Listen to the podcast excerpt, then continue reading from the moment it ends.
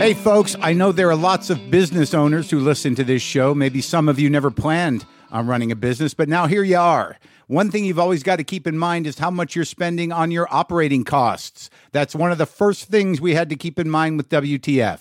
And with things costing more today than they did when we started, you want to keep your expenses down. To reduce costs and headaches, be smart and use NetSuite by Oracle, bringing accounting, financial management, inventory, and HR into one platform and one source of truth.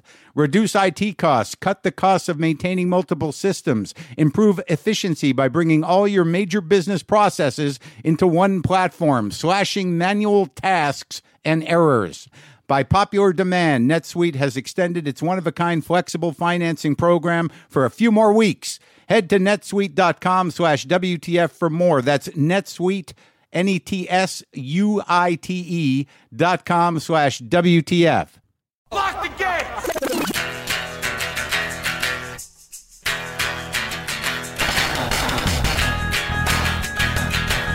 All right, let's do this. How are you, what the fuckers, what the fuck buddies, what the fuck nicks? What's happening? What is happening? I'm getting old. We're all getting old. Every day goes by, we're a little older. Not bad. It's not bad. But, you know, closer to the end. How are you? I'm sorry, man. It's just, it seems like there's been a lot of past guests passing away lately. It's bound to happen. I mean, you know, people get older and we've been doing this a while. I mean, we've been doing this over a decade. Some of the people we talked to were old when we talked to them, but some of the people who are passing away now are not that old. And it's scary and it's sad and it's the way life is sometimes, depending on how hard you live or the choices you make or just genetics. Sometimes it's shorter than you want. Other times it seems to go on too long, but that's an outsider's point of view. Today on the show, listen up, it's W. Kamau Bell. He's been here 5 times. I think he's got the record because we don't do repeats that often. This is the 5th time he's been on the show. It's actually for good reason, people. He directed the new documentary miniseries, We Need to Talk About Cosby, which I watched and I thought it was great. And I wanted to talk to him about the sort of process of his thinking around it because he's pretty well inserted in the thing. He's part of it. It's his own questioning in a lot of ways that drives it. And there's some people that have been on the show in the documentary talking about Cosby, historian Cliff Nesteroff, Chris Spencer, Godfrey. But it's just it's a provocative and it's a very thorough in a certain way, thorough in the way of the history of Cosby, but also thorough in its enabling the survivors to tell their stories and for you to hear them in a way where they're relatively comfortable and not like on a witness stand or in a uncomfortable situation. And it speaks a lot to give the survivors that much of an outlet to really relax into the trauma and the story. But all in all, it's very provocative and it really is challenging to people that loved Cosby, which is a lot of people. And it really is about trying to figure out what you do with the monster up against the guy you loved when you were younger or grew to look up to. It's a very good documentary, and I talked to Kamau about it. We were up in a hotel room in San Francisco. He lives in the Bay Area. It was one of those situations where I don't do a lot of those kind of interviews on the road. I've done a couple lately. You know, I did Roy Wood Jr. and now I did Kamau, and Brendan was with me with Roy Wood. But it was one of these things where we got to talking, and I realized about 5-6 minutes in that we weren't recording it, and it was one of those moments where I'm like, fuck. God damn it. I'm like, okay. He's like, I get it. We've all done this before. Yes, we have. Let's start again. The frustrations of being out in the field doing the interviews. But we got it, and we had a great talk. It was. I didn't know how long it would go on for, but it was good. It was good to touch base with an old friend and good to hear about this work. I mean, the process of making a Bill Cosby documentary, the people that wouldn't talk to him, how many people he had planned to talk to. Also, surprisingly, Bill Cosby gets released from prison before they finish recording. Challenges, but it's all in there. And we kind of give the background in this conversation. So I was talking about death and dying and aging. Ooh, yeah. Yes. My dad is, I'm going to go see my dad this weekend out in New Mexico. Check in with him while he still is aware of who I am. But I got a lot of friends who have aging parents. I guess I'm fortunate. Listen to me. What an asshole. I'm fortunate that my folks are still alive. I can still talk to them. But you see it coming, man. You see it coming. I guess we all know it's coming, but when you see it coming and people are passing away here and there, and I find it's kind of tweaking my brain in the way where I'm like, I gotta make sure I'm doing everything I want to do that I can do right now. All I know is I'm exercising too much, and now I've gone on a bender of Girl Scout cookies that I didn't even ask for. They were sent by a kid's sister. I'm not complaining, but I am kind of, because, you know, I'm going to have to throw them out. I have nothing against the Girl Scouts. It seems to be a tradition, a noble undertaking, but, you know, fuck their cookies. Am I right? I mean, because, you know, you're going to get a few boxes if you buy them, because, you know, it's really more about helping the Girl Scouts out. Give me a crate. You know, I'm just trying to help you guys out. But secretly, you're just feeding the monster. I got all the kinds. All right. So look, Kamau Bell is the host of the United Shades of America on CNN.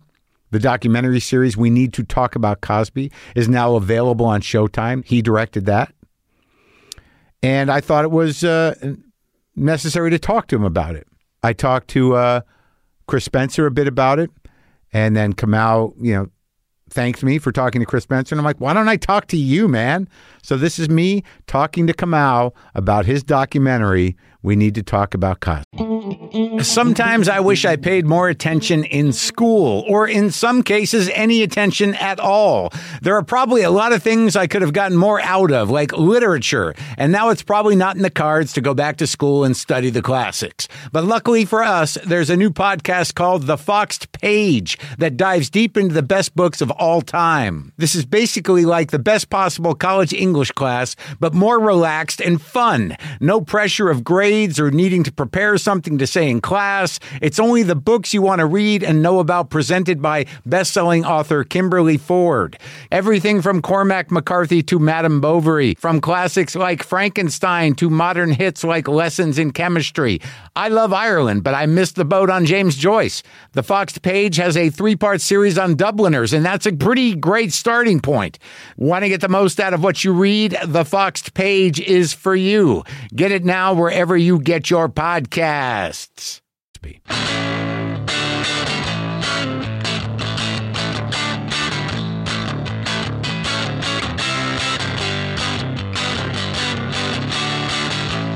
right, so I watched the documentary, and I realized that on some point, at some level, this was a personal reckoning. So, like, what, you know, what drove you to do it? Like, were you sitting around for like 2 years, you know, thinking like, you know, someone's got to deal with this. I'm not sure that the comedic community, the black community, the community at large is really processed properly. The conundrum of how we feel about Cosby. Is there a way to still like the specials? Is there a way to still like the records? Yeah. I mean, was that what it was? Were you festering alone for a year and a half, 2 years? I mean, I think I've been festering since I first started, quote unquote, making it in show business. Yes. And every reporter would be like, you know, so who are the comedians you liked growing up? And we're talking about when I sort of broke through, it was like 2012, 2013, right? At a time where it was like, you couldn't just say Bill Cosby and keep it moving.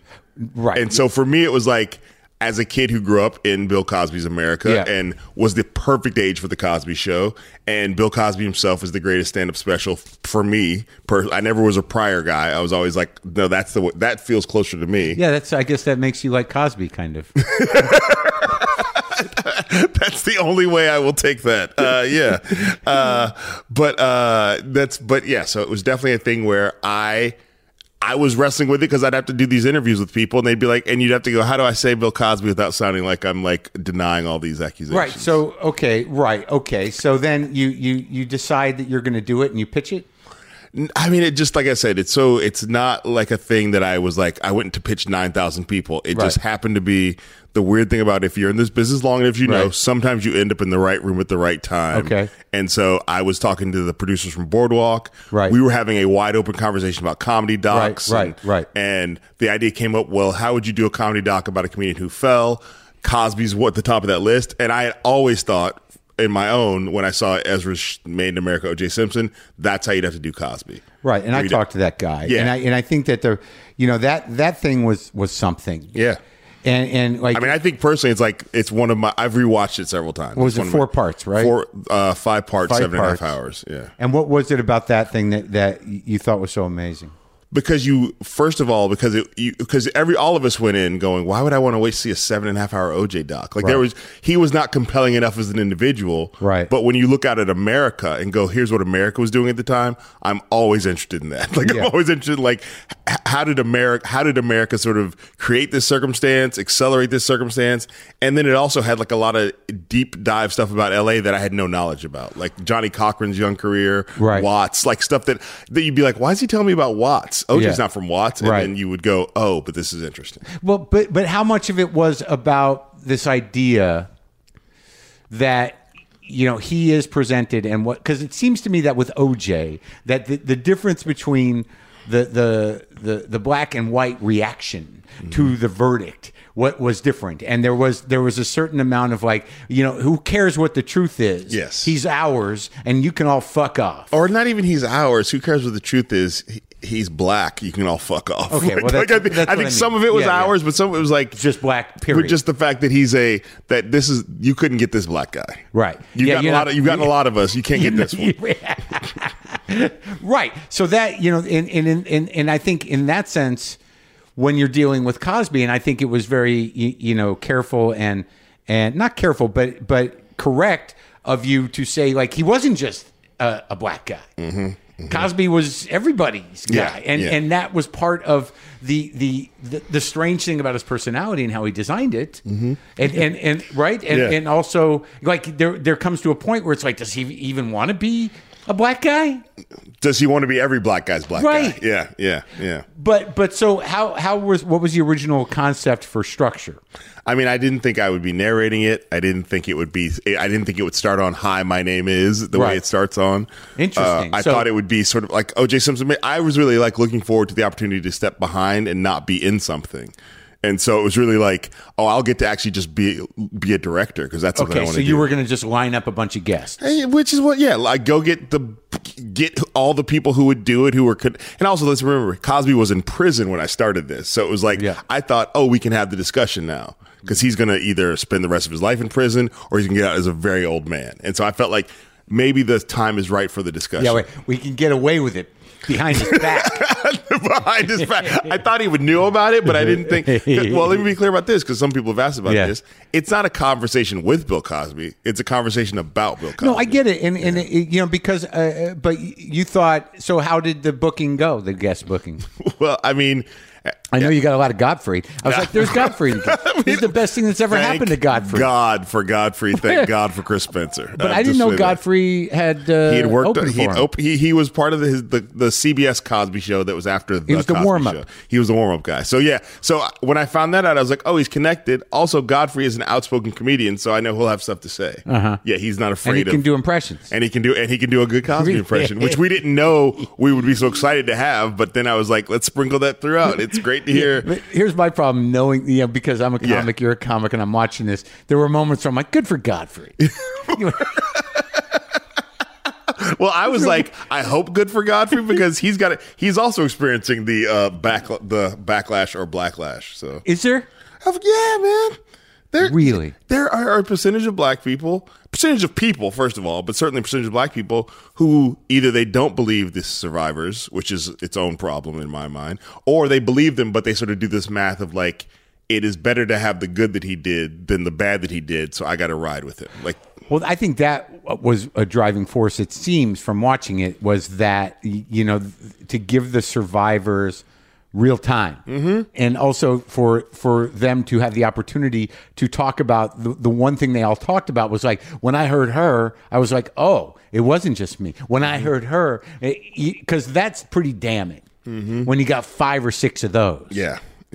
And I don't think that anybody in one sort of lump or one sort of context has heard any of those survivors go at length, unless you were in the courtroom or wherever those things were, or you were their lawyer. A deposition of some kind. Yeah.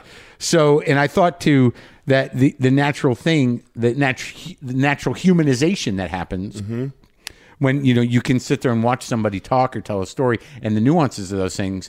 Yeah, I found that to be. I don't even want to use the word damning, but because this isn't a trial, but it was sort of like, there's no reason any of these women would make any of this shit up. And especially a lot of this happened to them 30, 40 years ago. Like, why would you still be riding on a lie like this? Well, yeah, and a lot of them didn't even want to talk about it. And to be fair, like, a lot of them were like, the only reason they thought they would talk about it now is because they were like, they believed in, they'd seen my work before, and they're like, well, if anybody can pull this thing off, it's you, is what I was being like. So like, they were like, I'm going to trust you, which is why, even though I often wanted to quit, I was like, I can't do it because these women have trusted me. But what were they trusting you with? What needed to happen that wasn't happening? I know that you're saying there's backlash, and there's. I think that the worst thing that happened was, once he got put in jail, there was like, okay, that's done with, and also there was an apathy in general after a certain point. Yeah, I mean, I think the thing that we were trying to pull off was, and that they had to agree to, because they had to understand, is like, we're not just going to talk about the assaults and the rapes. Yeah. We're going to talk, you're going to be in a thing that also talks about the good he did. Right. Okay.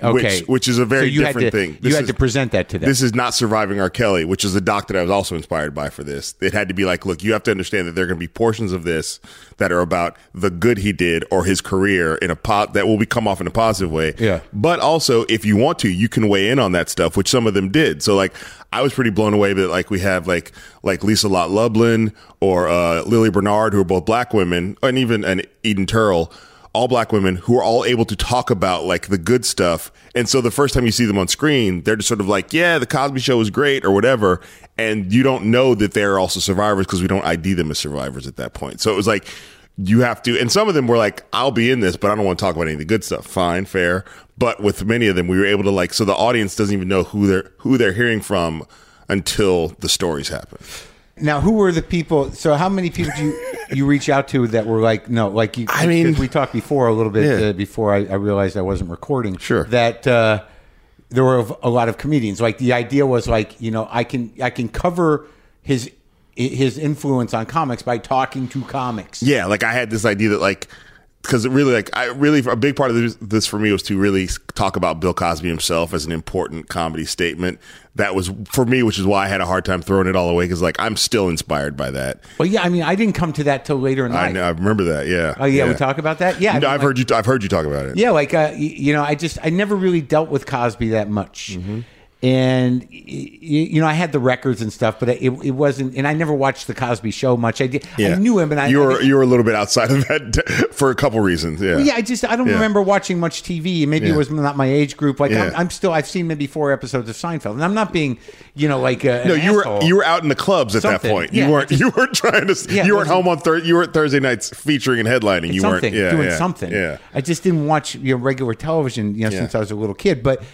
But when I finally sat down and watched Bill Cosby himself, I was like, what I got out of it was, you decide. Yes. It's like, there's no rules to funny. It's like, you want to sit down and tell your story? You decide what's funny and make it funny. You want to take your time? Yeah, exactly. Yeah, you want to just sort of, you just want to like get there when you get there and think about the audience secondarily to the thing. Yeah, but there takes a lot of confidence and sort of focus to do that and deliberate. But I get that. Okay. So I thought I would have a bunch of different comedians, and there's been articles written of comedians talking about how great it is. So I thought, we'll get the comedians from that article to talk about it, and it was just those that didn't know. No. And no, but these are people relatively well. Some of them, I mean, some of them either I know them relatively well, or I know they know who I am because we've interacted on occasions, or people who I've reached out to. Some people you're just cold calling, reaching out to, but yeah, it was, and then people who all levels. Like, I just want to be clear, like, it's not just, it was like, yeah, but it was just people that thought, oh, they'll do it. What was the, wait, so what did they say? I mean, I think there's a variety of reasons to get here, but it basically, what it boiled down to is like, this is too thorny. This is too, there's not like, I don't know how to get in here and get out safely. Was that surprising to you that it was thorny? It was surprising to me at first, and then after more people said it, then I was like, oh, I'm the one who didn't get it. Huh. What do you mean? Like, I was naive. Huh. Like, I came to this too naive to go, oh, no, the Cosby's in prison. We can talk about this. And then I realized, oh, I'm one of the select few people who thinks this way. So there's still, like, and I guess I'm going to keep hammering this. But yeah, please do. But there's still part of primarily the black community that's protective of his legacy. I would say the comedian community, like the black community specifically, but I'm talking about comedians of all, like, of lots of different racial groups. Okay, but fine, but I don't quite understand what they think's going to happen to them. That, you know, there's it doesn't seem like Bill's got a lot of friends that are going to cause any damage. That was the weirdest thing about all of it. It's like no one's standing up for this guy. Well, I mean, show business. Well, but they're also, I think they're also not coming after him. They're not also not, they're not like standing on top of him either. That's right. Yeah. They're like, they're sort of, he made a lot of people a lot of money. He did. And also it's just easier to go like, oh, that thing happened. And it doesn't come up in your regular conversations because nobody wants to talk about it. Yeah, but the one thing that you weren't really able to get at was that, as we have learned over time, is that none of this kind of shit happens in a vacuum. Well, yeah. So, but no one was willing to say like, oh yeah. You know, everyone knew. Mm-hmm. There was, I don't remember in the documentary, you know, everyone, you know, people talked about that assistant who was a facilitator, but that's it, man. And, you know, and you've got to assume that more than him knew what was going on. Well, I think that's the thing we got to over on the Cosby Show, that it was like, I think a lot of this was sort of two things. One is framed as infidelity, which I think you know, and he's a fuck around. Yeah. So, okay. and who are you going to be mad at? If you're mad at that guy for fucking around, like, you just look around. Yeah. So I think a lot of it, and I think that helps cover up a lot, I think. Framing it as like, just like covering it up as the casting couch with Weinstein covers up a lot. Mm-hmm. Like, oh, this is the thing we do here. Everybody's in on it. You don't understand that, like, no, many of these people don't want to be in that room. Yeah. So I think a lot of it is that. And it must have been creepy, dude. I mean, that's what, a certain point. I mean, when Joseph C. Phillips, who was in The Cosby Show, and Lily Bernard, who was one of the survivors, talks about the parade of women after the rehearsal, a parade of women would just parade to the green room and just sort of line up outside of his dressing room, and one at a time go in, and just sort of like they would close the door. And I think one of the Stephen Watkins, one of the stage managers, says his door was always open except for then.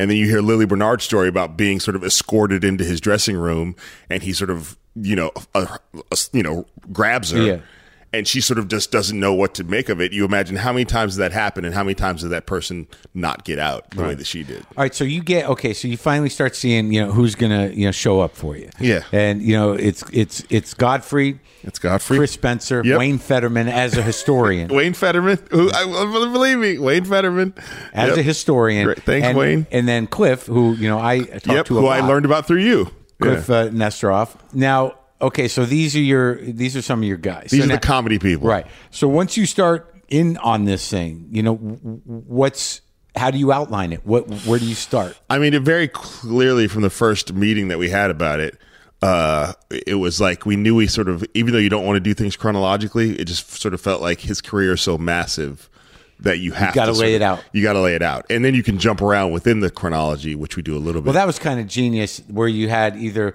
actual photographs of the women or the suggestive sort of avatars, silhouettes. Yeah. You know, that you fit into a timeline. Yeah. So you can kind of see like when it accelerated, when was, you know, at his most predatory, and you know, how many women were involved, because like those numbers are there, they're available, they're you know, and he's a pretty prolific rapist. Well, and I think that's the thing for even those of us who believe the survivors. You don't ever see it laid out. Right. And you sort of goes, it's been more than 60. And that just sort of number just sort of sits out there. But to look at it in a graphic, in which we decided at the end, I was like, we have to see something that really puts it all together. And also, like, the weird thing is like, you know, when you see numbers on their own, and you just think Cosby, 60, 70, it's like, how is that even possible? It's like, It's possible. Yeah. How long does that shit take? Well, you're talking one night, 1 hour in a life. Yeah. And you're also talking about the fact I don't think we all realize it went back so far in his career. Right. But like, it's like, you know, like if you're doing that and you're out and you're in environments where that can happen and there's 365 days in a year, 60 is even like, it's not that big a number, man. Well, as Renee Graham says, if it's 60 who've come forward, it's probably more. Yeah. Right? Yeah.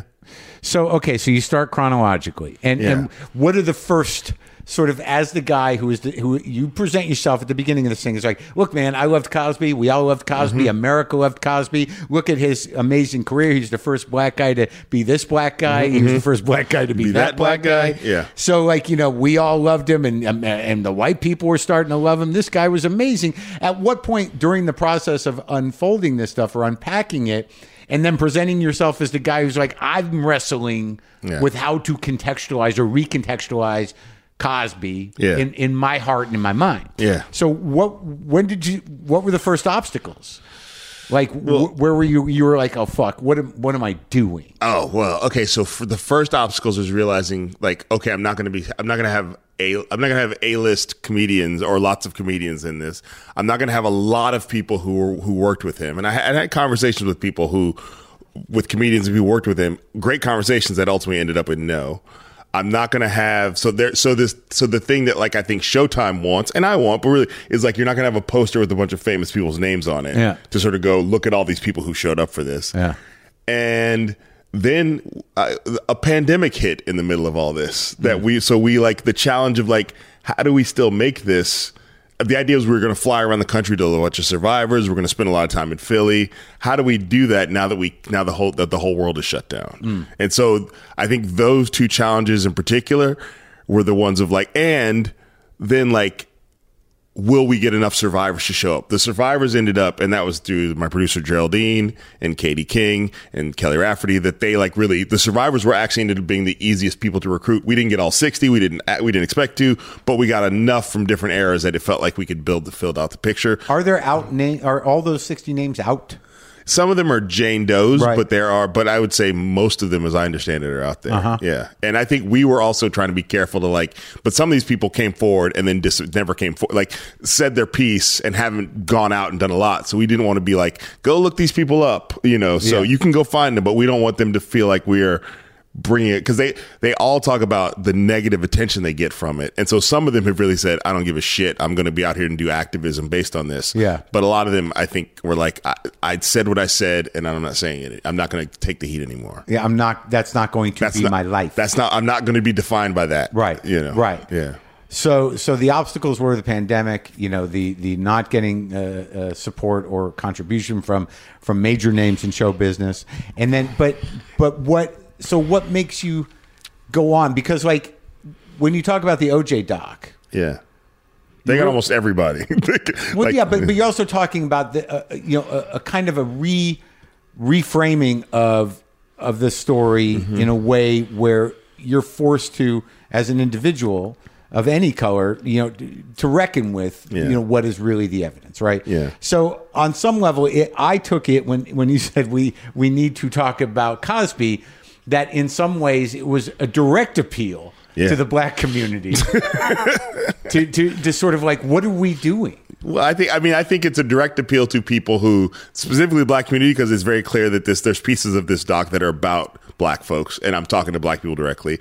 But it's also like, again, he was America's dad. So all of us who grew up in that era and sort of took him in as our dad, or people older than me who just was like, that's my guy, right? White, who is like, that we need to all talk about Cosby. Okay, I guess, you know, and as I'm saying it over and over again, I'm realizing, well, maybe I'm being like, because I don't, like, we are all looking to, like, not just the comic community, but like white people are looking to, like, what are black people going to do about this? How we That's not, and it's not just our problem. No, I know that. Yeah. But it's a natural thing. You know, so like, what is the reaction? Because like, but what is, but it seems that media will always go that way, because what is it? How do you generalize the white reaction to Cosby?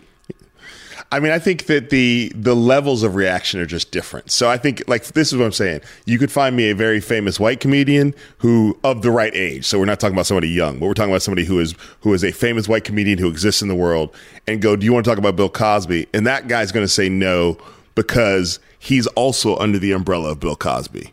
So for me, when you say that we need to talk about Cosby, for me, it was this thing where, like, I feel like these conversations are happening either not at all or they're happening in segments.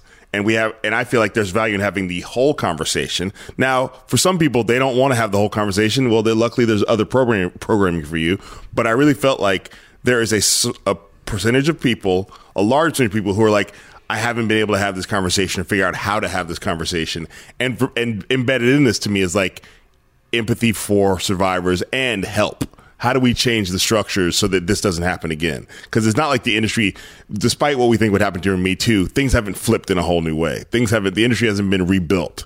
So in terms of, is there a way for the two, you know, for the two realities or experiences of Cosby, you know, pre, you know, revelation and yeah. post, you know, acceptance of said revelation, to still have a place for this guy that can exist in those two worlds? Yeah, I mean, that's the question. Well, for me, it's not even a question because I can't remove Cosby from my cultural black man DNA. Yeah, I can't remove the good stuff. Sure. So I think for me, it's like, how do I then live with it? Because I can't act like, well, I'm just going to pretend like I wasn't inspired by Bill Cosby himself. I'm not going to think about all the good things I got from watching The Cosby Show. I can't do that. So, but I think there would be this idea that, like, well, now that he's done this, you have to do that. And it's like, it's not possible. So how do you then live with it is the question for me. And did you realize that was a question that you were seeking to answer before you made the doc? Or did that sort of evolve? I mean, I think it started on the art versus artist thing. And then once we got into it, it was like, that sort of felt like low-hanging fruit. And really it became about like, how do we stop this from happening? How do we create more safety here? How do we believe survivors sooner? So that whole argument sort of exists in the world. It's not even an argument. It's like, you know, either you're going to be able to still appreciate the person that turns out to be horrible because they did some amazing stuff, and you're going to be able to separate it. You know, whether in terms of retrospect, the amazing stuff they did still has any credit to it, who knows, right? So you're dealing with that. I mean, even on some level, you know, there have been people trying to kind of like, you know, Martin Luther King to some people gets a little murky. Well, yeah, I mean, he was a human being. Sure, exactly. Yeah. Okay, I'll be clear, not as murky as Cosby. No, but it's not murky. It's a human being's one thing. You know, It's sort of like, you know, the road's the road. Yeah. But a rapist is a rapist. Yeah. No, this, and I want to be clear. I don't want anybody to listen and think right. But Martin Luther King was a man. He's a man, and he was a popular man who was apparently on the road, as popular men are. Right. Yeah. So that's different. I mean, yeah, for sure. We've tried to be clear in that like infidel. We're not making this doc if it's about infidelity. Right. No, this is about a sociopath and a predator and a rapist. Right. So it's about consent. It's about not respecting consent and infidelity. That's diplomatic. Yeah. Yeah. Yes. But I'm saying if this infidelity implies consent, this is right. Not about right. That. Yeah. It's hard to ask for consent when someone's unconscious. So when you're laying out the history of Cosby, because this is stuff that preexisted your life and my life, you know, we were young, you know, and whenever he makes his first break, that was like 63 is when he starts to get on late night TV. So, yeah, that's when I'm born and you're not even an idea yet. Nope. Parents haven't met yet. So this is something you've got to look at in that editing room, you know, as you're building this thing, it's sort of like, holy fuck. Yeah. You know, and then sort of make the connection. Not even in the editing room, on my computer in my house with files being mailed to me because of the pandemic. Right, but like the just sort of like, you know, the history of Black America alongside of what he's doing, because there's a way to approach that critically as well. In that, you know, some people spoke to it. I don't remember the woman's name about that he wasn't addressing it, but ultimately his existence is addressing it. Yes. And then after that, his actions are very progressive in the name of the community. Well, and also that's the thing. I mean, the first story that made me sort of feel like somebody's got to tell this story, and this is where before I thought I would ever get the opportunity, was in the wave of all the accusers coming forward, the survivors coming forward. I read an article about this woman named Noni Robinson, who's a film director, who's directing a film about the history of black stunt performers. and how she that was did, an interesting sideline, huh? Yeah, that to me, that's where this starts. Yeah, as a like, how do, like, because a lot of this could be boiled down to whether I don't want to be about do you think Cosby's funny? It's not about that. It's about what do you think about his career, right? And he specifically during when he got I Spy. He saw that they were using a white stunt performer to do his stunts, legitimate blackface, painting his arms black and everything. And he said, I refuse to be on this show unless you get me a black stunt performer." And the people in the stunt industry, the black stunt performers say that's the moment things changed. Yeah, it wasn't about like, oh, that was a piece of the thing. That's the moment things changed.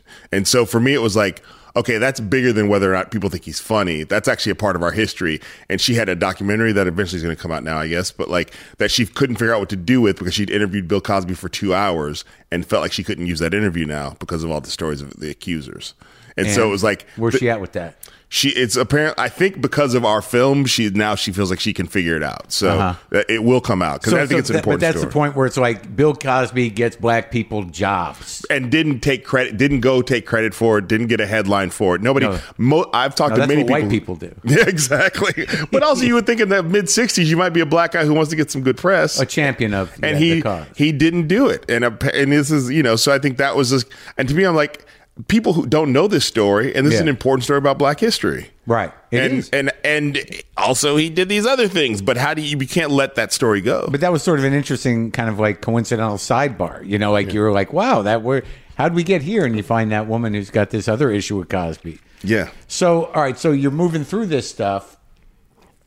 And that's what I learned from Ezra's piece, like can you take sidebars and get back to the main road? Sure. And can you put somebody into a historical perspective and it doesn't overwhelm, the fact that we're talking about the balance you're trying to maintain. Yeah. I was always thinking about like I would say to the editors and the producers, we always have to remind people that another shoe is eventually going to drop. We can't make people think that like they tricked them into watching a different documentary. But you like present, the stunt thing, his becoming a leading man. And his becoming, definitely the black-white line was, it went away for him to a degree. Yeah. And all the stuff with Poitier. And then then at some point, you start to drop the timeline in. Yeah. When did this other thing start happening? Yeah. Or also you said, I remember what I was going to say, is that you really started to build his family life. Yeah. That he built this family life. Yeah, and publicly built this thing. So, yeah. Well, that was the other thing is that there was that subtextual argument of the portrait of a sociopath, which is like what was, compartmentalizing and just him, what was this all a front to facilitate his base intentions? Mm-hmm. That's a hard argument to make, but you definitely posit that as a psychological assessment.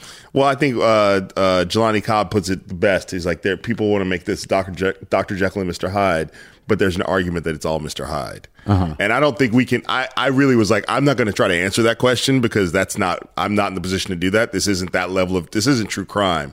It's more like, how do we deal with all these pieces? And I just want to have the audience go, let's just sort of sift through this stuff. And let's see where we come out on the other side. And we don't have to come out in the same place as long as we agree that these things happened. I don't think anybody is necessarily capable. I'm not capable of diagnosing him. Well, no, right. Yeah, there's people that are capable. I'm not. But I just feel like as the person who's making this, there's lots of arguments that are presented in here. But, right, but see, but I guess in that sense, like with psychological assessment or framing it, as all a sham, what precedent is set for assessing, people in general and artists in general and people, you know what I mean? It's like, is it better just to say like, well, he had this mentally ill problem, but do you need to say that, Dr. Huxtable was just all, that was just so he could rape people? Well, I mean, this is where we start to dig through what we call the breadcrumbs of like, isn't this strange that he could have any job on the Cosby Show that he wanted to have. Okay. like just where you go. Gynecologist. Is OBGYN. Where's this? And to me, I'm not. And where's his office? It's TV. It could be anywhere. It's in the basement of his house. It's just to me, or it's like, okay, one Spanish fly joke in the 1960s.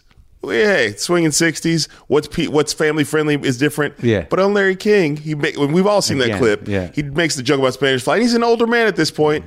it's weird he's still telling this joke. You think he would have aged out of this joke. And then what we found out during the series is that he was there promoting a book called Childhood that has like several mentions of Spanish Fly in the book. Uh-huh. You're like, this is just a lot, man.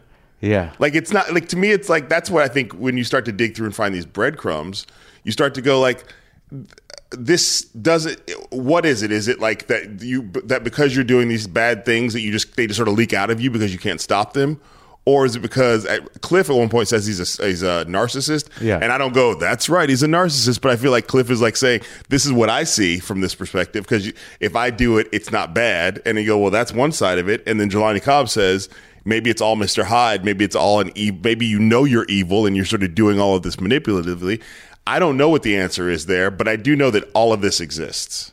That's true. And maybe I'm being a little too critical of that assessment, because, like, you know, entertainers, they're not, you know, really known for moral integrity in general. But they're not also, but Mark, I would say you don't claim to be a moral authority. And we have a man here who claims to be a moral authority. Well, that's the next twist, right? Yeah. Is that like, this evolves into this other thing. Like, we all sort of accept, and I'm not in any way indicting, I'm not saying anything about, but we all accept that Richard Pryor was probably not the greatest dude.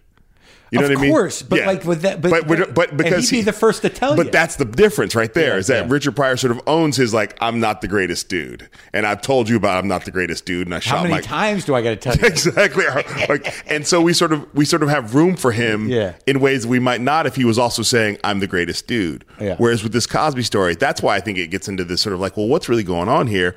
Because it's a dude who told us he was the greatest dude. And told us he wanted us to be the greatest people. And then you know, made you realize that there's no way you can be great. And like then when him. You say there's sexual, that there's women who claim that he assaulted them on the set of his show, on the set of his children's TV show Picture Pages. Oh my God. That's exactly it right there. Oh my God. Like, it's just like, how does all this live in my head? And to me, I always thought of this doc as like, once we got into it, once Showtime was like, there was just sort of the idea of like, okay, there's not all these famous comedians in it, or all these people couldn't directly connect to him. Yeah. Then it was like, then Kamau, you have to be in this. Right. And so I was like, do I? And I talked to my wife, Melissa, and she's like, yeah, you do, because otherwise it's not going to hang together. So I sort of, and the most nervous I think I've recorded for VO in my life was when I sat in my wife's closet, because this was the VO booth, going, my name's W. Kamau Bell, and I'm a child of Bill Cosby, because I was like, I'm gonna be at the top of this thing. Mm. Like, I didn't think I was gonna be at the top of this thing. Mm-hmm. I was like, I'm aiming it all at me now. Yeah. But ultimately, the thing that I sort of really want the doc to be is like, this is a bunch of smart people who have thought this through, who are sensitive and empathetic, because I don't want those other people who are not. And if you have a Bill Cosby conversation, these are all different versions of the Bill Cosby conversation. Yeah, I think like a lot of people, you could actually see some, I don't remember exactly who they were, but there was a sense of inner struggle. Yeah, because a lot of them are black people around my age, yeah. Like, so that they like went, they have gone through it in the same way that I've gone through it. Right. Yeah. And you know, but they did come out on the side of like, damn, which to me is like, again, that's. If you don't come out on the side of damn, I don't know how to bring you into this conversation. Now, how was it in terms of how many survivors are in it that you spoke to for like what seemed to be? I mean, there's in the first episode, Victoria Valentino is like the main survivor. Then in the second episode, there's Patricia Steyer, Janice, Linda. Mm-hmm. In the third episode, it's Lily and Eden Turrell. And also Lisa mm-hmm. Lot Lublin. And yeah, and then there's other survivors we talked to in the timeline. So there's probably, but those are the major ones. And how did you handle those interviews? I mean, what was the, were you nervous? Yeah, the very first interview we did was with Victoria Valentino, who was in the first episode. Yeah. And we were all like, and that was actually in person. A lot of these interviews were not, because I was in my house. But so... we were all, the whole crew was like really like up on our toes, just sort of like, she's going to be here in a minute. Everybody ready? Like, sort of like, dudes, act right, you know what I mean? And they were all cool, but it was just like, okay, when she comes in, we don't know how she's going to be, give her a space. We set up a green room for her, we bought her flowers, we did, like, it was very much like, let her tell us what to do, let's take the cues. And Victoria walked in like, hey, everybody. Like, it was just like, she's giving hugs to everybody. She gave me a copy of her Playboy magazine. She asked me questions about United Shades. She was like, all of us relaxed. Oh, good. And then we sat her down, and then when we sat down on the couch, I was always very clear that before we get into anything with Bill Cosby, where are you from? What do? What's your life like? What was it like growing up? Yeah. And then the more you, and this is what I've learned from United Shades, the more you do that, then by the time you get to the thing, people are actually more open to the conversation. Yeah, because it's just a thing in another thing in the conversation. You're just building, and they know you're building to it instead of like being nervous at the beginning of the conversation. And then what happened is inside of that, we got stories that we didn't know we were going to get because we just took more time. And so that conversation was over 2 hours, the first one. And we didn't know, my producer who talked to her, Geraldine, didn't know that her son had died so close before she met Bill Cosby. That came up in the conversation. And horrible. Yeah. And then we also, all that stuff, I wanted to get all this stuff about Playboy from her because she'd been a playmate and a part of the Playboy clubs. And I was like, oh, we can actually use this stuff in the stuff we talk about the Playboy and Hugh Hefner. So, but you just sort of like get all this extra stuff that I was really clear on. I want these women as much as possible to appear for the first time not connected to Bill Cosby. Yeah. So you just go, this is just a voice. Oh, she's an expert. She talks. She worked at Playboy. You know. Yeah. A full other story. Yeah. Yeah. So at the time we got that Victoria one, and then the rest, most of them were done. Lisa's was not, but most of them were done over Zoom, and it was just.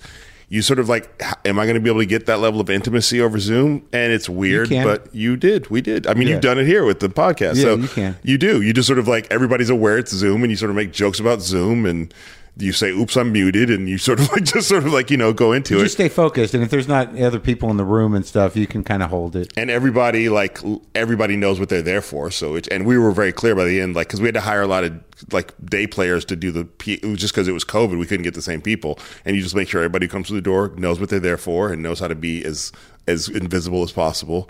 And, you know, but like, I interviewed like Gloria Hendry, who was the first black Bond girl, and she was just having a great time. Yeah, she's great. And she stood up and did the thing where she nobody asked her to. She just stood up and did the thing where she bent over at the table. Yeah, with the Playboy thing. And there was like a boom operator in the back, and they're like, "Oh, we should have her do it again." And move. I was like, I don't care at all. Just let these people be. Yeah. My whole style of interviewing for me is just let these people be. Don't try to manage them into an answer. Yeah. And so so all the survivors, like, they by the time they decided to show up, it was just clear that they had already done the work to be there.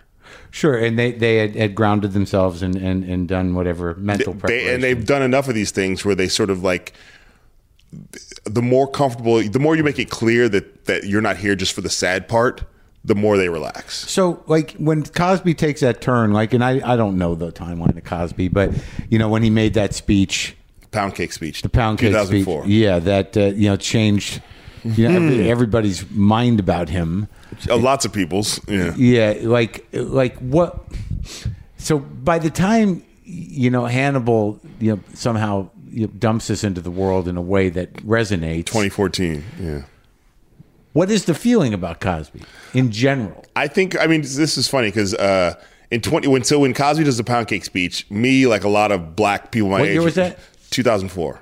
Oh, wow. Which was the same year that Andrea Constand came forward and said that he had raped her. So it's like all of this is happening simultaneously. But generally, most of us are looking at the pound cake speech and not really paying attention to this Andrea Constand. Yeah. So when he does the pound cake speech, I remember, Kevin Avery, we were both like, oh, this is such a bummer. Like, it just felt like, oh man, like we know a lot of older black people who get conservative. Yeah. But you're like, not Cosby. And it felt so mean. Like, it didn't feel like tough love. It because like, felt this like is a guy that you established throughout the documentary as being a guy that is concerned with educating and is an educator and believes in all of us, not just the ones of us who are doing well. Right, and then all of a sudden he turns into this. He turns into if he went from being America's dad to Black America's angry grandfather, making fun of the ways in which Black people name their kids. And one of the names he uses to make fun of them is Muhammad. You're like, that name, like of all the names to like choose to like say,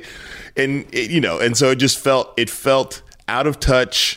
It felt like a dude who was super rich and was almost bitter about the fact that didn't I tell you all how to get super rich? Yeah. And you're not all super rich. There's a bit of that going around these days. Yeah, it is. I think it's more that than we realize. Yeah. I told you how to get super rich and how to, I told you how to rise out of your poverty and you didn't do it. And now I'm mad at you. And it was also, it sort of sucked because there was a significant portion of the black community. When you listen to those clips from the pound cake speech, there's black people in the audience cheering and clapping. So it's like, it's not just, so I don't want to be, it's not just that Cosby made all black people mad. He sort of created a rift in the black community for the first time in his career. Right. But also that was, you know, the same sort of rift that, Chris Rock artfully very much explored. And it's funny because I did a documentary about Chris Rock and we talk about black people versus that bit. Yeah. And man, I don't even want to say it because now Rogan's ruined the N word. But the idea being that like, oh no, just, you mean we got, you guys got to take the N word back? We got to take it back again. Like, he's ruined it for me. I'm not saying he's ruined for all of us, but the idea being that like Chris, and he says in the doc that I did with him, I'm of that community.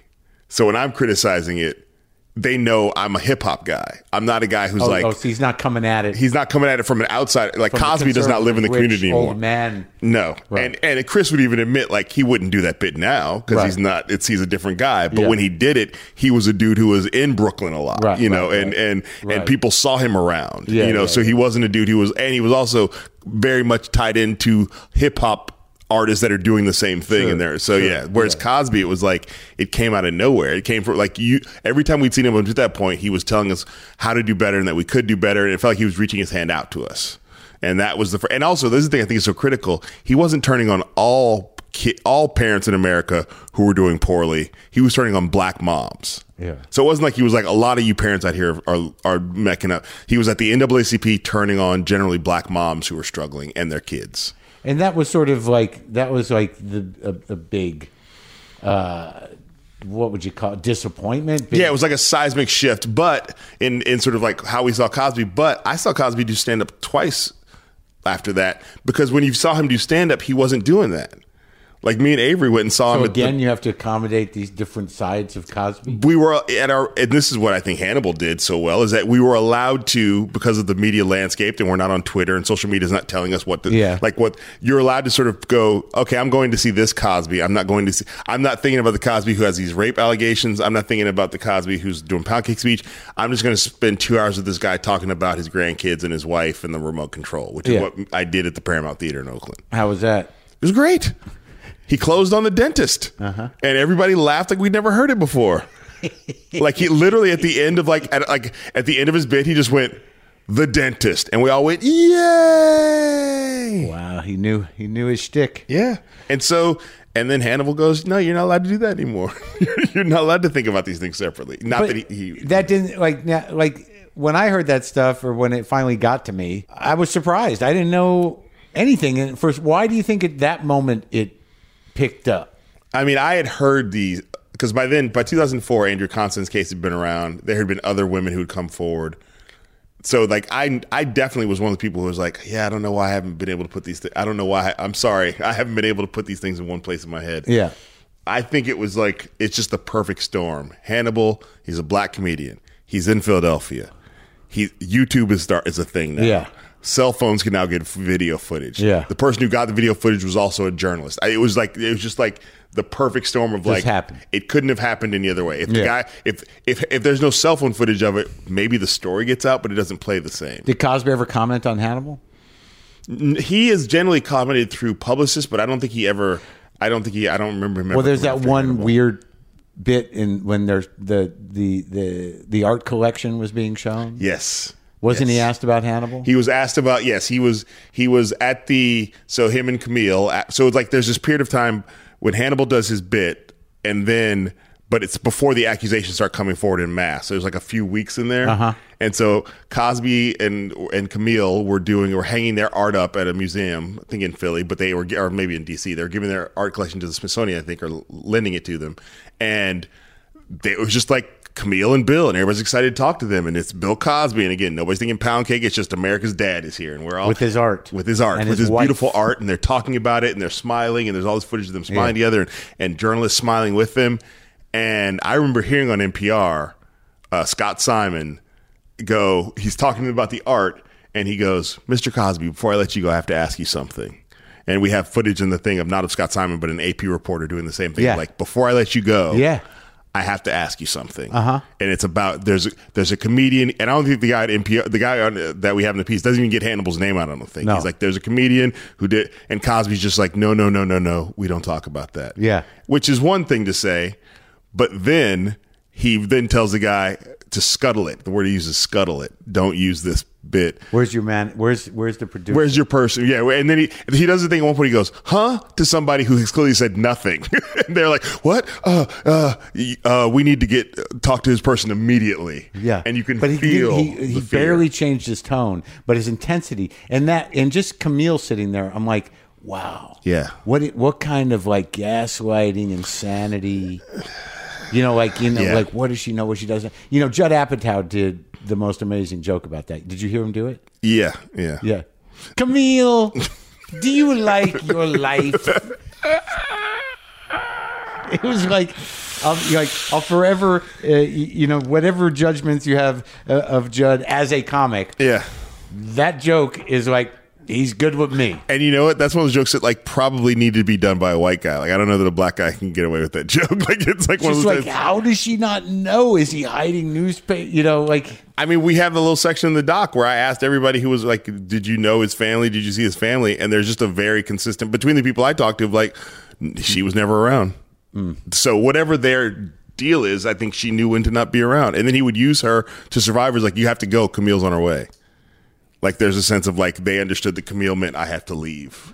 Yeah, but that probably wasn't even true. I'm sure. I mean, yeah, I don't think that's a real sense of like. I think he just, he's doing whatever it takes to get this person out of his house. Right. So, So that this is the thing I did not know until we started doing the doc, that Cosby had a history of bullying reporters.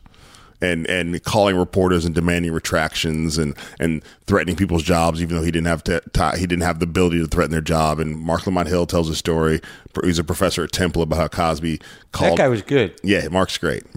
He's an underrated resource. And so was that woman, the other Kiernan Mayo.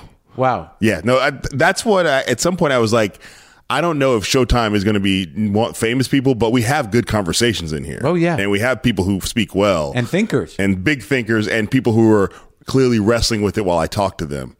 And once Showtime was down, once they said, they were always supportive, but once they were down, once they saw it, and they let us do the survivors sort of without extra music, without archival, without recreation, they just let the women talk. It was like, well, I know we have something here. All right, so you do all this, and you get these amazing, like this sort of respect and time given to the survivors, and to all types of people trying and wrestling and assessing it, both from a female point of view, a male point of view, all of that. Yeah. All fluid point of view. Yeah. But when you're doing this, he's in jail. Yeah. So on some level, these people are speaking from a place where a certain amount of justice has been doled out. Yeah. Handed.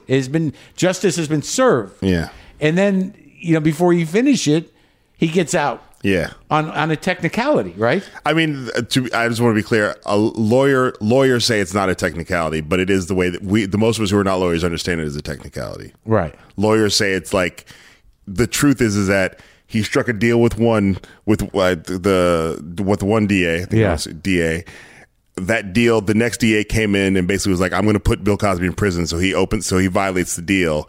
And then a new person comes in who goes, no, now I'm going to go back to the original deal. So he's got to get out of prison. So it was like the part that is ridiculous. You think power afforded him that? Yeah, I think the power 100%. Like, because first of all, the deal is involving the Andrea Constand case. And the deal was, if you do this deposition about her case, you can say whatever you want to say, and we won't prosecute you, which is not a deal that a person without power gets. Yeah. That's not a deal. What's the point of that?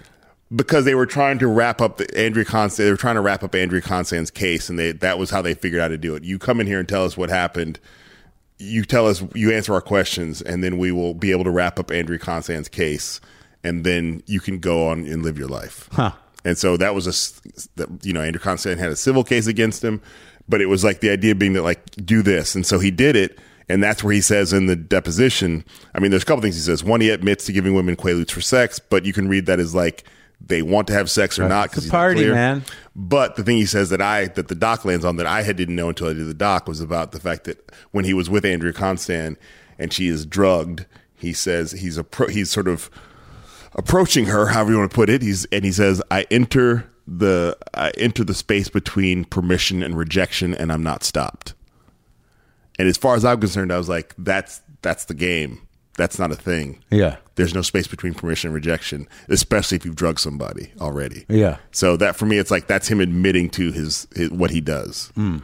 And I don't think a lot of people had heard that way before. Yeah. And so that to me was like, I know a lot of people focus on the first part, but I want to focus on the second part. But yes. And then he gets out. So to be Kieran Amayo, Michael Cord, who's a Philly lawyer, and we did a second interview with Mark Lamont that we did after he got out of prison. What was your feeling then? Like, what happened for you when that happened? Because you were like nearing the end of the work, right? Yeah, we thought we were like our last day of filming, and we thought we were in Philly, yeah, and no one of us. There was no sense that this might happen. We didn't go to Philly because we thought it would happen. And I got a text message from a mutual friend of ours who's a comedian. Oh yeah, I can tell you later because he said he died, but and he was like, "Your doc just got more interesting."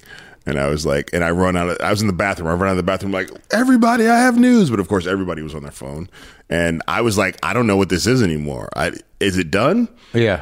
And because there are Cosby docs out there that have gotten to a place. There's one I know that I heard that is finished, but it just stopped. But it's just sitting on a shelf somewhere. Huh. So I was like, maybe this is what happens. Maybe it's done. Also, maybe it should be done because maybe this is really not a good idea for me to do this anymore. So you thought like you had nothing. Well, I just thought that the story was too complicated and also too charged now that he was out. Like, maybe legally we can't do it. I don't know what any... Like, especially the case... We had just heard he was out of prison, but he wasn't exonerated, which I didn't understand at that moment. Like, maybe we can't say anything. Maybe you have to put alleged before everything was... But he wasn't exonerated. No, he wasn't exonerated. It was just about the deal being violated. The deal for him to say whatever he wanted to say in the deposition. It wasn't about his guilt or innocence. Huh. Did you try to reach out to him? No. There was a lot of talk. There was sort of, we talked about it. Yeah. But it was always about the conversation around Bill Cosby, not a conversation with Bill Cosby. There is plenty of Bill Cosby footage in there. He's never wavered from what he says. He's completely innocent. I don't believe that. And I don't think I can have I can't have a conversation about his career. No.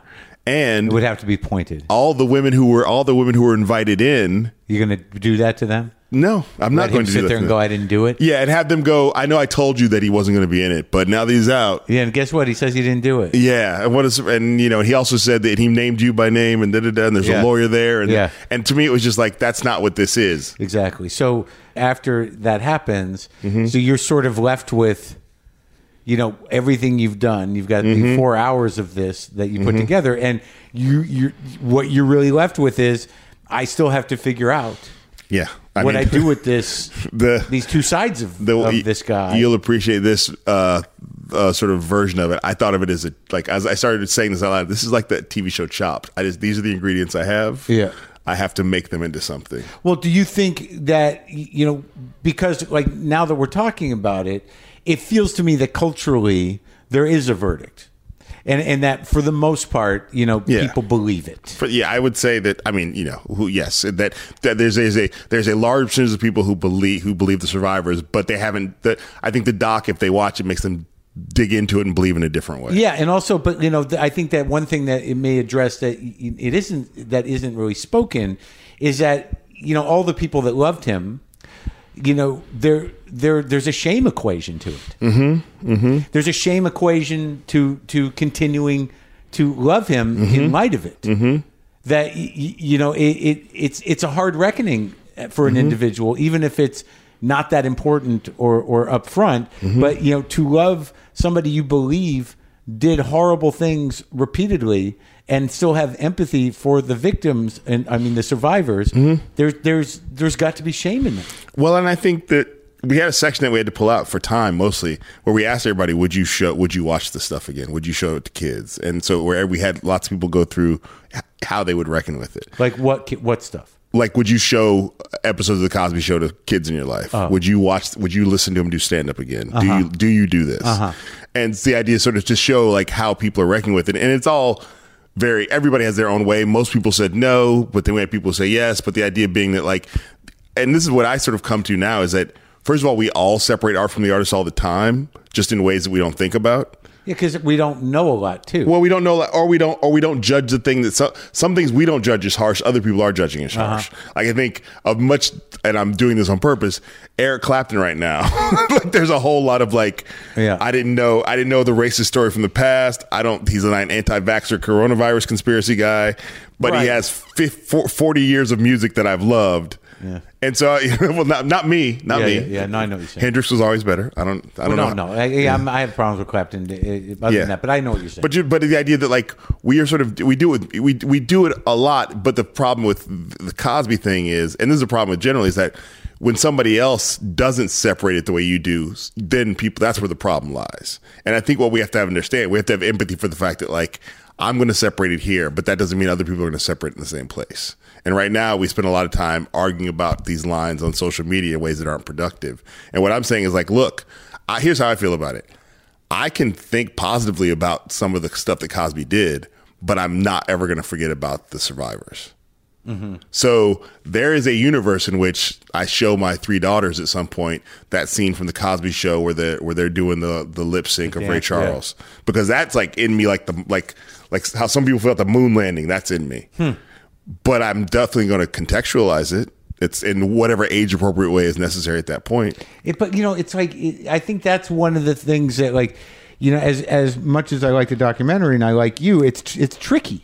Yeah. Because it's like, you know, I get what you're saying, and I get that you're saying that, you know, we do it all the time with art and artists, but, like, whatever Clapton's transgressions are, they're not 60 rapes. No. I'm not saying that. But I'm saying even without the Clapton example, like I'm trying to picture you showing your kids this and then trying to say like, there's a problem with this guy. I mean, I feel like I've done this with my kids. There's a problem with America. Okay. But America's not, you know, doing the Ray Charles lip syncing. Yeah, but America has. Here's the good thing about this country. I mean, I think this is what I feel about. So there are some people who are like, why would a black man tear down a black man? Why would you do blah blah blah?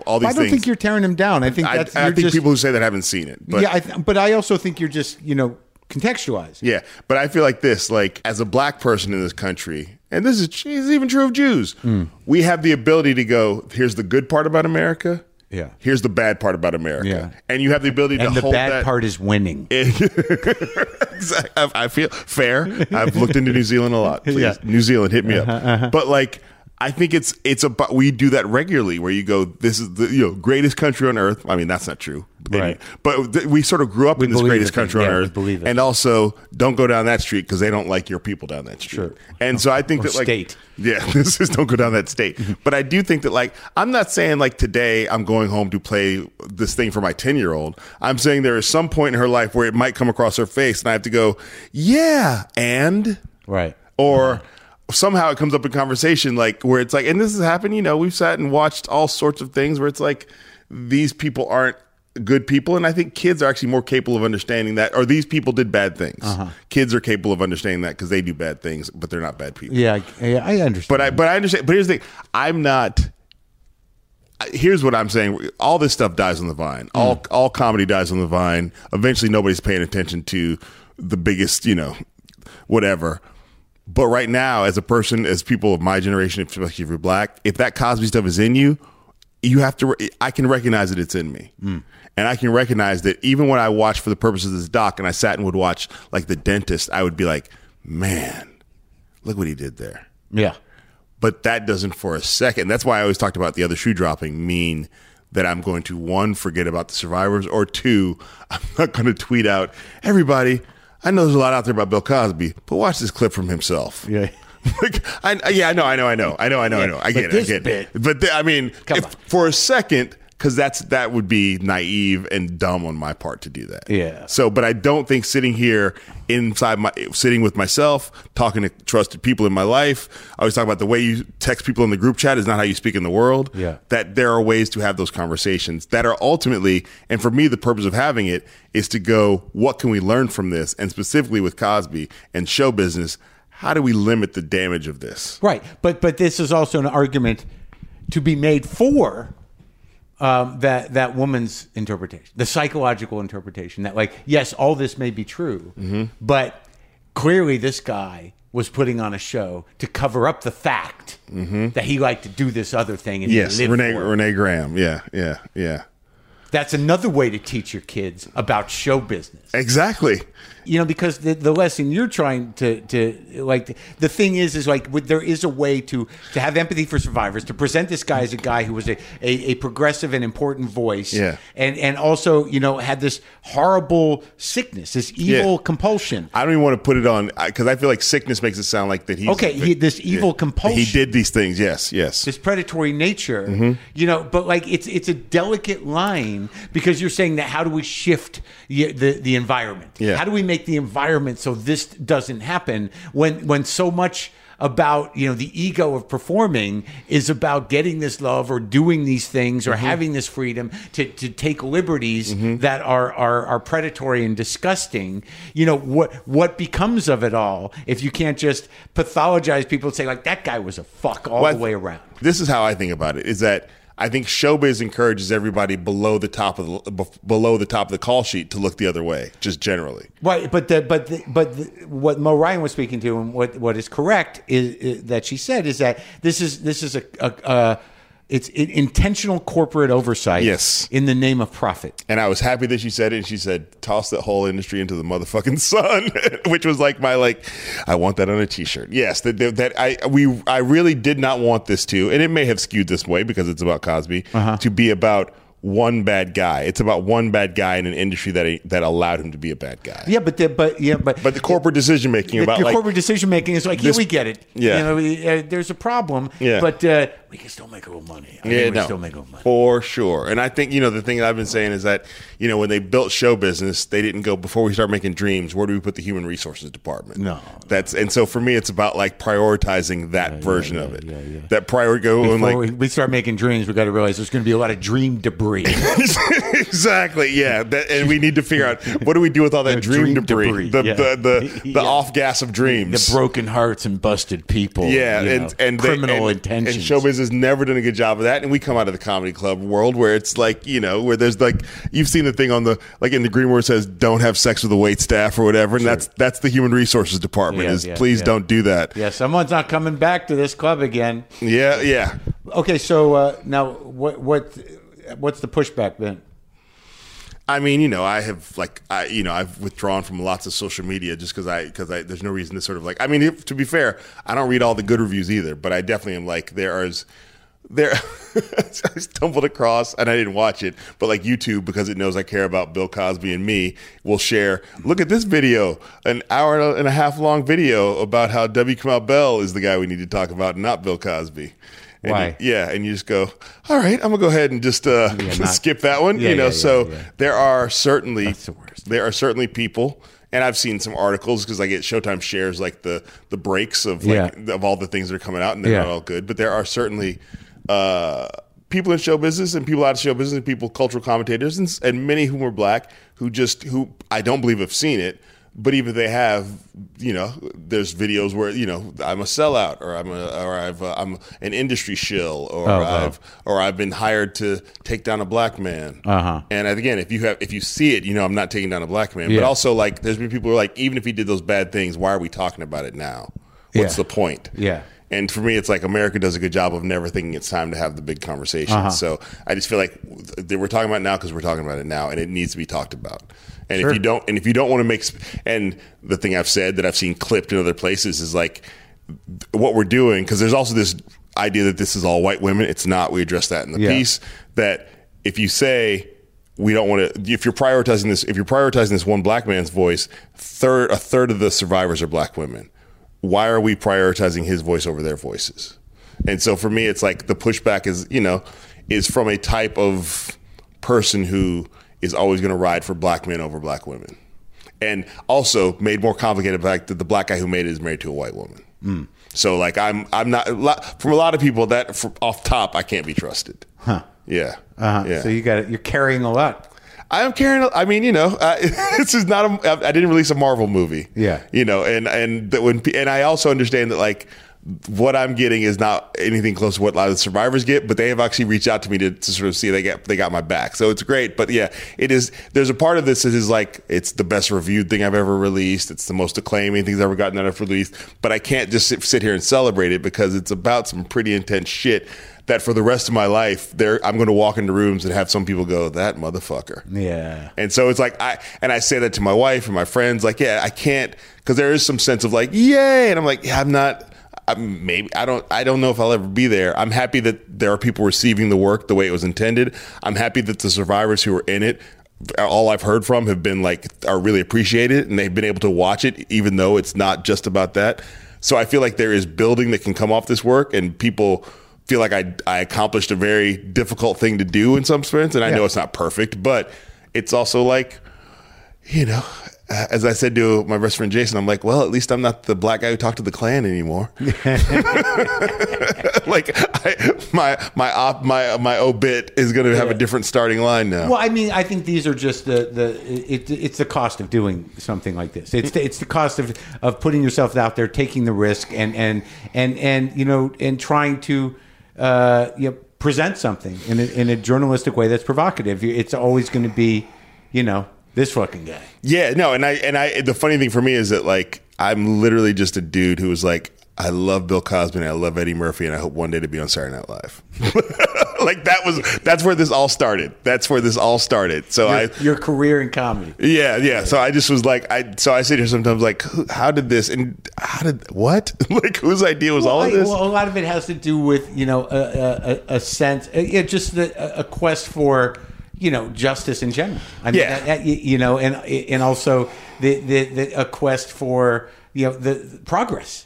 Well, yeah, these are ideas I would be wrestling with on my own. That's what you grew up with. And now I'm in the position where I can wrestle with them in my work. So it's like, it's not like somebody came to me, like some people were like, Hollywood made him do this, or white Hollywood. No, it's like, no. Even you and Eddie Murphy and Bill Cosby and SNL, you know, by the time you started doing stand up, that wasn't what you were doing. No, it was. It just you were doing the other thing. It was too late. Yeah, it was too late. It was too late. Yeah. I got shit to talk about. It was like, I got to find my truth and I got to find my voice, because I read Pryor Convictions, and Richard Pryor said it's all about finding your voice. So I got to find the comedy octopus, I think he called it. I got to figure out find out. Yeah. So I was always headed down the even if I didn't know the truth path. Yeah. Good talking to you, man. Good job. Thanks, man.